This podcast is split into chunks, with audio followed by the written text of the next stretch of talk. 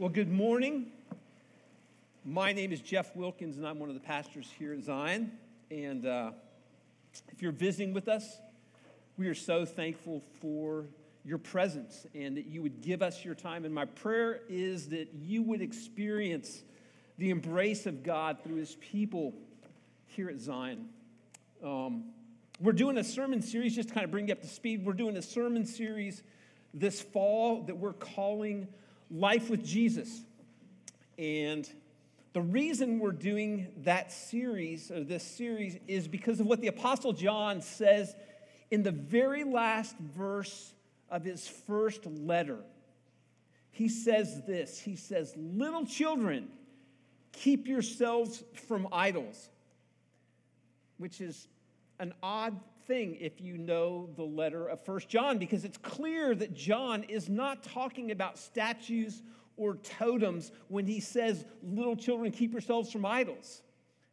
He's talking about something else. And we also know that he's talking to Christians because just a few verses earlier, he writes this. He says, I write these things to you, to, to you who believe in the name of the Son of God, that you may know that you have eternal life. So he's writing to believers and he's saying, Keep yourselves from idols.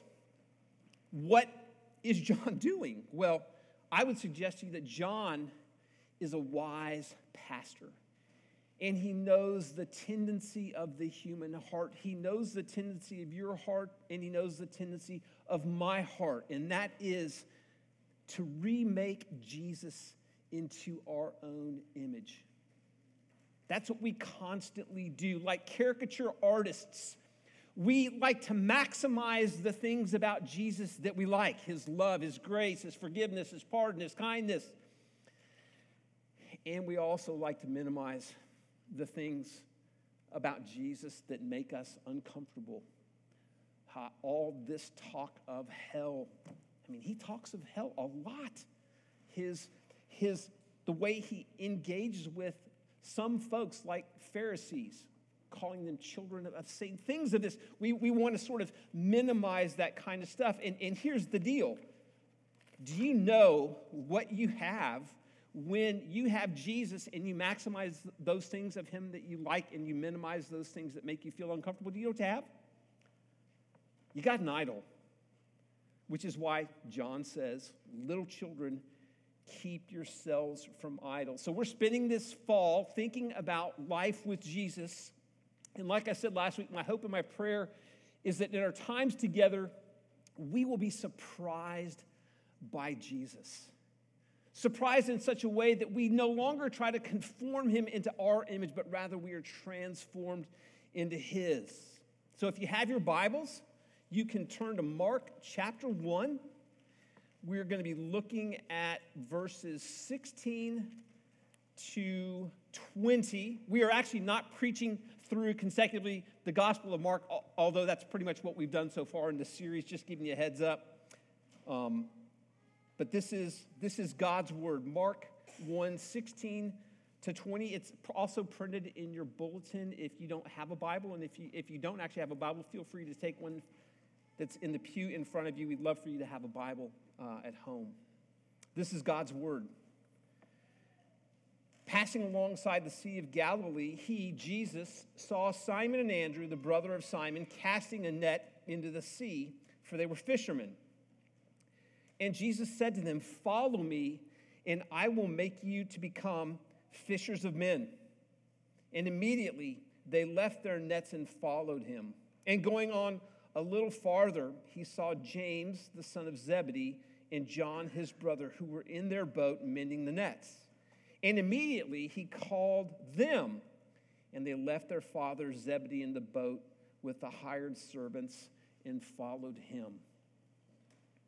Beloved, there's my opinion, there's your opinion, and then there's the very word of God. What we've just read is the very word of God. We should ask that he would teach us this morning. So if you would, would you pray with me? The Father, Son, and Spirit. Thank you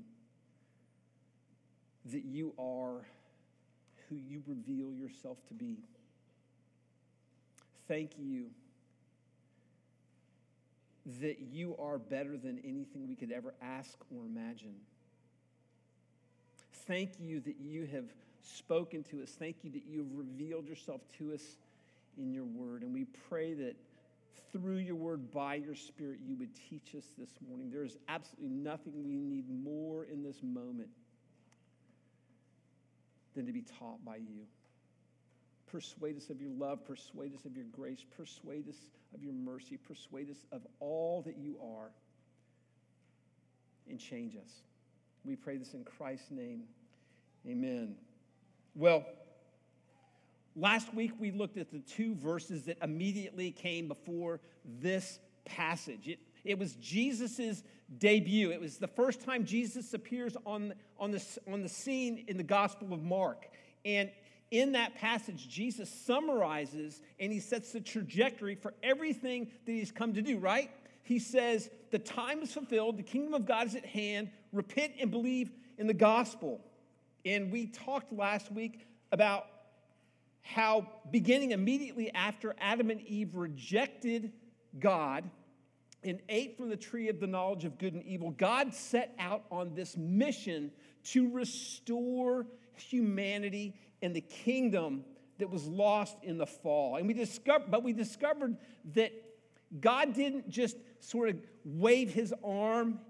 He didn't um, have a wand. He didn't make it, he didn't snap his fingers, but instead he calls a people. He calls a person Abraham and a people, Abraham's descendants, Israel.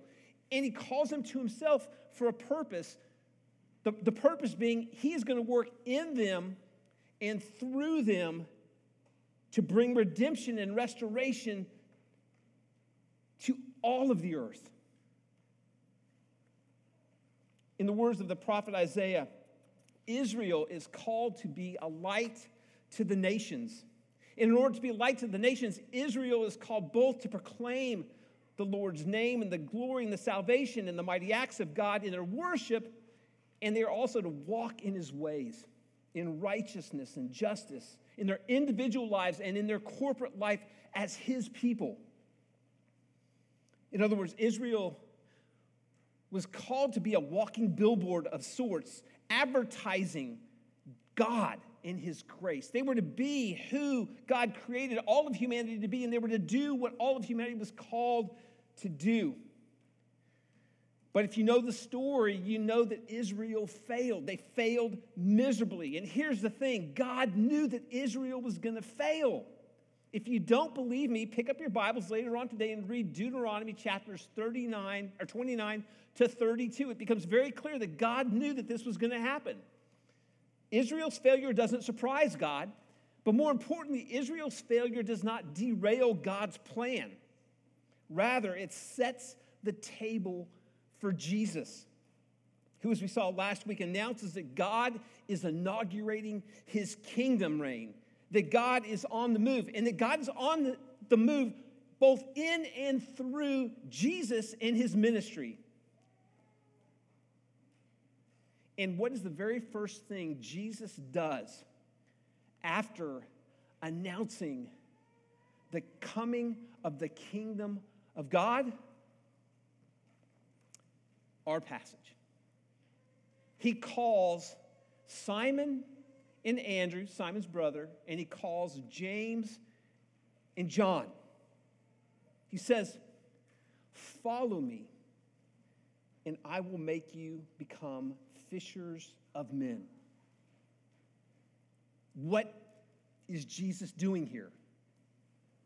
He is illustrating to us through his ministry, through the calling of these two pairs of brothers, what the nearness of the kingdom of God looks like. He is illustrating to us what he has come to do.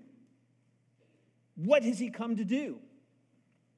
Well, the first thing you see in this passage is that Jesus has come not only to fulfill the mission of God but to call you and me to partner with him in his mission.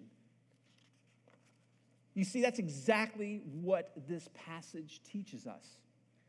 That if you are a believer, if you are in Christ, to use the language of the Apostle Paul, if you are a Christian, you are not only a beloved son or daughter of God, you are not only a member of the beautiful bride of Christ, but you are also an instrument, an instrument of grace. And we, as his people, are an orchestra of his grace. We are called to trumpet his redeeming, restoring, healing, and holy grace to a broken world. In other words, if you are called to Christ, you are called to partner with and participate in the very mission of God. No matter who you are, if you are a Jesus follower, no matter how old or how young you are, if you are a Jesus follower, no matter your past, if you are a Jesus follower, you are called to partner in and participate in the mission of God. It's staggering news. If you really think about it, it's amazing because our hearts, the human heart, craves, it desires, it longs for meaning and purpose, for a, for a, for a reason for being. And what could give you a greater sense of purpose and reason for being than, than to be able to participate in the mission of God? A mission that will bear eternal fruit, as the Apostle Paul writes in 1 Corinthians 15 In the Lord, your work is not in vain. Now, if you really think about it, this call is both simultaneously unbelievably exhilarating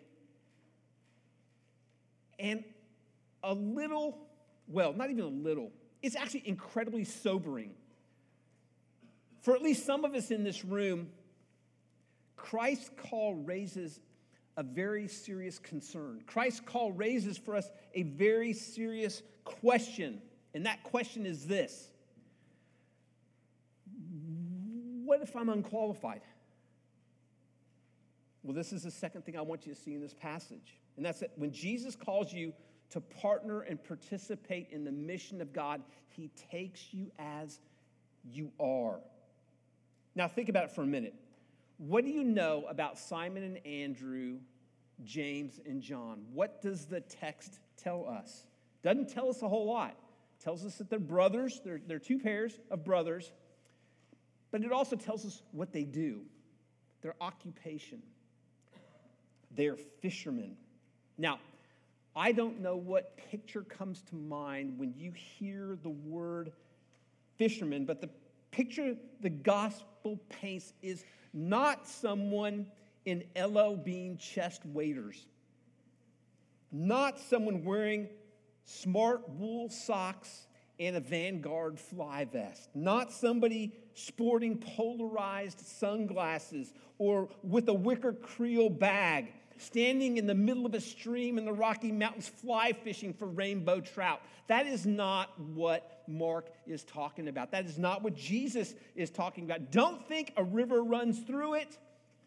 Think the deadliest catch. You guys ever watch the deadliest catch?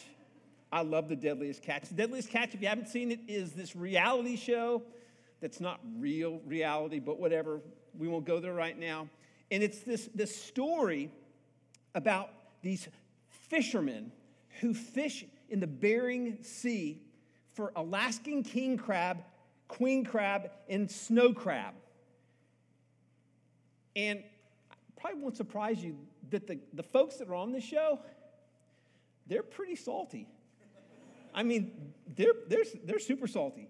Um, the saying that someone cusses like a sailor, that makes sense when you watch this show. Now, I am not suggesting that there aren't some brilliant fishermen fishing the Bering Sea. But most of the fishermen on this show are hard living, Marlboro red smoking dudes. I don't think that there are too many fishermen on this show who graduated summa cum laude from Harvard. Not one of these guys is an influencer.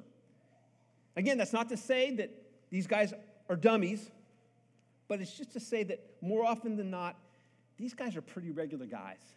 They're blue collar types of guys. Now, why do I point this out? Peter, Andrew, James, and John, they're just regular guys. They're just regular guys. More than that, no one really thinks that they are the smartest or the sharpest tool in the shed. You might remember in Acts chapter 4, Peter and John had been arrested by the religious elite of their day for proclaiming Jesus and his resurrection. And they're interrogated by Annas, the high priest, as well as the rulers and the elders and the scribes in Jerusalem. And after answering their questions, we read this. Now, when they saw the boldness of Peter and John and perceived that they were uneducated, common men, they were astonished. How would you like to have that written about you? After interviewing Jeff, he was an uneducated, common man. Nope, I don't want that. But that's how these guys are described. And yet, what you see in our passage is that when Jesus approaches them on the shore of the Sea of Galilee, he calls them to himself. He says, Follow me, and I will make you become fishers of men. Now, what does that mean for us? Have you ever thought that you're just not qualified? You're just not cut from the right cloth. You don't have the right gift mix to participate in what God is up to. Do you ever think you're unqualified to participate in the mission of God? Well, here's the answer you are. You are, we all are. Do you remember what the Apostle Paul says in 1 Corinthians 1? He says this He says, Consider your calling, brothers and sisters. Not many of you were wise according to worldly standards. Not many were powerful. Not many were of noble birth. But God chose what is foolish in the world to shame the wise.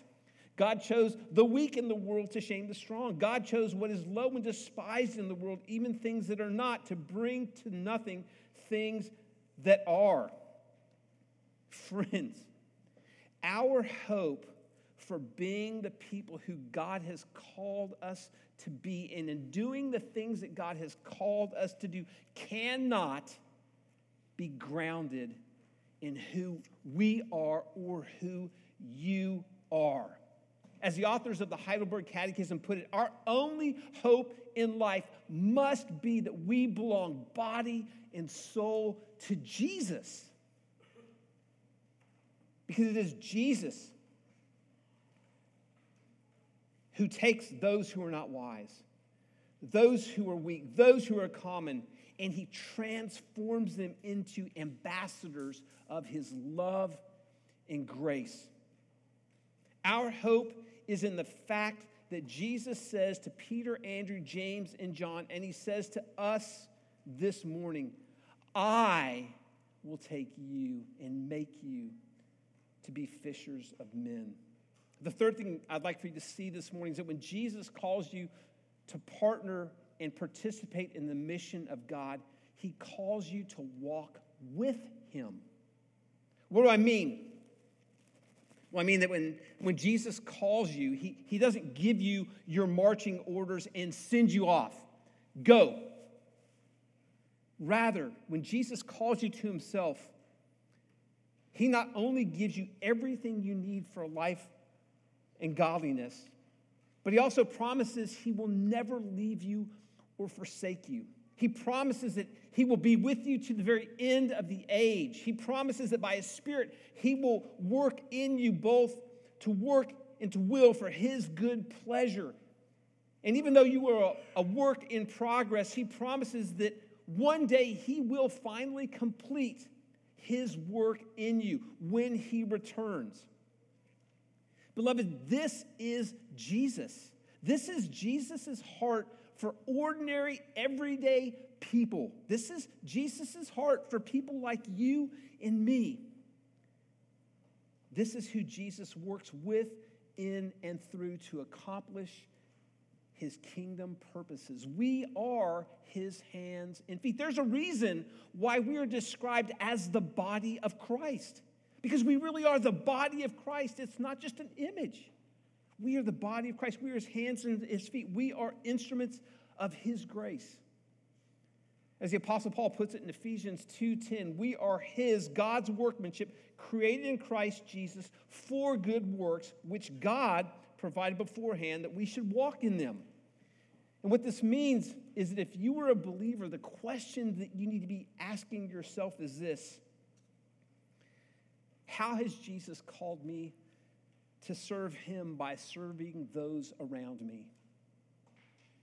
Who has Jesus called me to serve? Where has Jesus called me to minister? Because when Jesus calls you to himself, he calls you to partner and participate in what he's doing. Now, I think something that's, that's very important to keep in mind as you wrestle with answering those questions are the ordinary rhythms and the regular routines of your life.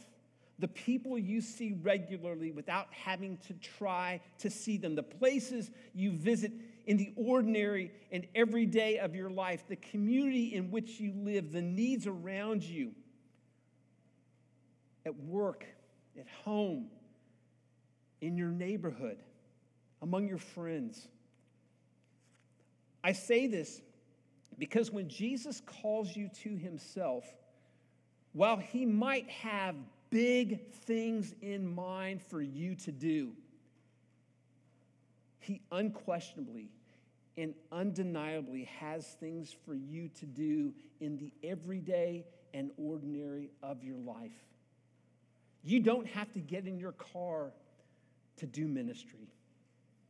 All you have to do is open your eyes. Who are the people you were around in the everyday and ordinary of your life? Where are the places you frequent in the ordinary and everyday of your life? What are the needs that you see in the everyday and the ordinary in your life? Something else to keep in mind. What Jesus is calling us to in the everyday and the ordinary is both simple and hard. It's, it's simple because you don't, like I said, you don't have to get in your car to do ministry. All you have to do is open your eyes because Christ has placed you where He's placed you around the people He's placed you around for a purpose of serving those people. Christ has called you to serve people in the everyday and the ordinary of, of your life. And yet, Christ's call is also hard, and it's hard for a couple of reasons. And I'll tell you this. Reason number one it's hard because the people you see day in and day out know where you live. And they might show up at the most inconvenient times possible. But here's the thing the kind of relationships that Jesus is calling us into are messy, they're inconvenient, and they are costly. And that makes fulfilling Christ's call hard. It's hard for another reason. It's hard because ministry in the everyday and the ordinary means that our ministry has to be done in weakness and humility rather than out of strength. Now, why is that? well, it's because if you're going to minister to people in your everyday and ordinary, you're going to be ministering to people who know you. If you're a college student or you're single, think about your roommate. If you're married, think about your spouse. If you're, if you're a parent, think about your kids. If you're a kid, think about your parents. They know you, the good and the bad. They've seen you be impatient. They've heard you cuss. They've heard you say unkind things. They've, they've seen you do, say one thing and do another. Perhaps they've been on the receiving end of your impatience and unkindness. How are you going to be an ambassador of God's grace to them, to him, or to her? Be like me ain't going to sell because they don't want to be like you. They just don't. The ministry road that the Lord calls us to travel is the road of weakness and humility. On this road, we, we don't say, be like me. What we say is, I don't want to be like me. But the good news of the gospel, my hope is that the Lord Jesus Christ is at work in me, making me more and more like him. His spirit is at work in my heart. He's waging war against the sin in my life. And like a farmer, he is cultivating his fruit of love, joy, peace, patience, kindness, goodness, faithfulness, gentleness, and self control. Don't look at me as some paragon of virtue. Rather, look at me as I look to Jesus, who lived and died and was resurrected, not only to forgive me, but to change me. He is my hope. That's hard. That's hard because we are sinners who continue to sin. And it means that the ministry road that the Lord calls us to travel, the road of weakness and humility, is a road we will travel every day for the rest of our lives until we see Jesus face to face. It is always a road of humility, it is always a road of weakness. And it is a reason why the theme of our ministry, the theme of our service has to be come with me as I go to Jesus. Beloved, these are the kinds of people that Jesus is knitting together into his kingdom. Ordinary people, people in progress. And if we're really honest, this is who we are. None, not many of us were wise according to the world standards when Jesus called us to himself. Not many of us were powerful when Jesus called us to himself. Not many of us were of noble birth when Jesus called us to himself. Why does why does Jesus call us to himself when the only thing that we have to bring to the table is our sin?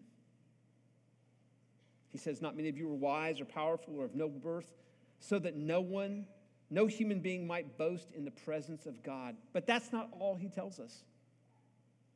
He goes on and he tells us, because of him, because of God, you are in Christ, who became to us wisdom from God, righteousness and sanctification and redemption. What Paul is telling us is that because of Jesus' life, and particularly because of his death on the cross and resurrection, our sins are forgiven and we are clothed in his righteous deeds and the power and by the power of his resurrection spirit he is at work renovating our hearts and our lives making us more and more like jesus Beloved, Jesus came and he lived and he died to make you sons and daughters of God on high. He lived and died to make you a beautiful bride of Christ. And he lived and died and he calls you and he equips you to be fishers of men and women, instruments of his goodness and grace, and a part of an orchestra that sings his praise for all eternity. And his call to you and to me today is the same follow me. What does following Jesus look like? A couple ideas for you. It looks like trusting him.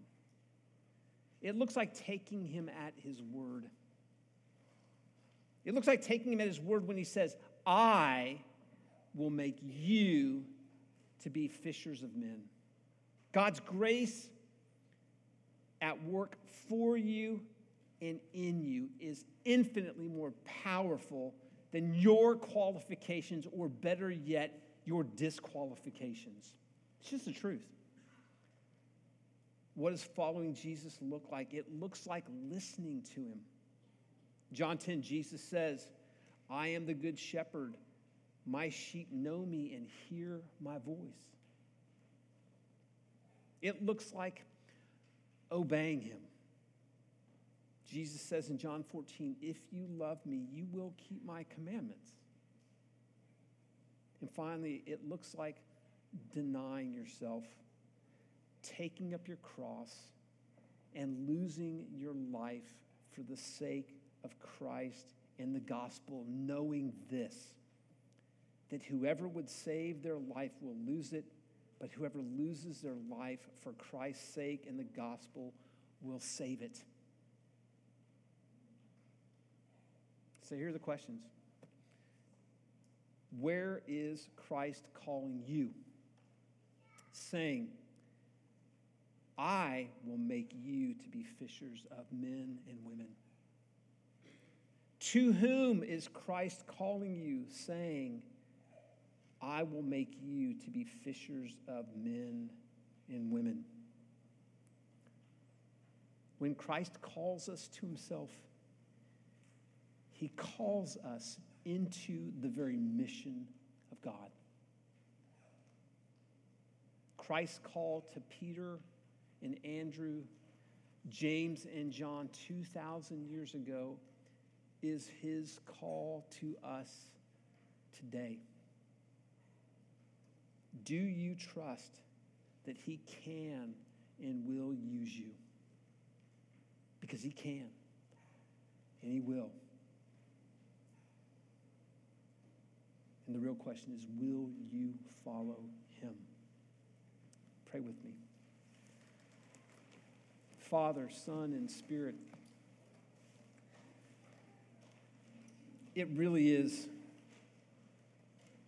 astounding to think that you would not only save us, make us your sons and daughters your brothers and sisters, Lord, but that you would actually invite us to participate in what you are doing in this world. That is amazing. Lord, I pray that it would dazzle us, that we would see the honor of your calling on our lives, and yet it also humbles us. because we know we don't qualify. We, we don't measure up. But you do. And you work your good purposes out, not only through us, but in us. And so, Lord, we offer ourselves to you today to do with us and through us whatever it is that you see fit. Please open our eyes to the opportunities that we have around us every day in the everyday and the ordinary. And give us the grace and the, and the faith to walk through those doors, not to be a savior ourselves, Lord, but to point people to you, who is the only true Savior. Lord, we long to see see the doors of our church bursting with people because of the work that you were doing in us and through us. Lord, change us. Make us a sweet aroma to Columbia and the surrounding areas. Lord, the aroma of Christ. Would you woo people to yourself through us? Would you make us beautiful, not for beauty's sake, but that we might be who you called us and redeemed us to be? Lord, we, we are not equipped to do what you've called us to do, which is why I'm so thankful that we have the table where we are reminded once again of your life and your death and your resurrection, where we're reminded once again of the height and depth and width and breadth of your love for us, that you would live for us, that you would die for us, that you would rise for us, that you would pour your spirit out into our lives, and that you would feed us. We pray, Father, as we come to this table this morning, that you would do just that. You would feed us, nourish us, equip us, enable us more and more to be the people you've called us to be so that we might do the things that you've called us to do. Would you take this bread? Would you take this wine? And Lord, would you use it for your purposes of strengthening us and making us more like Jesus? We pray this in his name. Amen.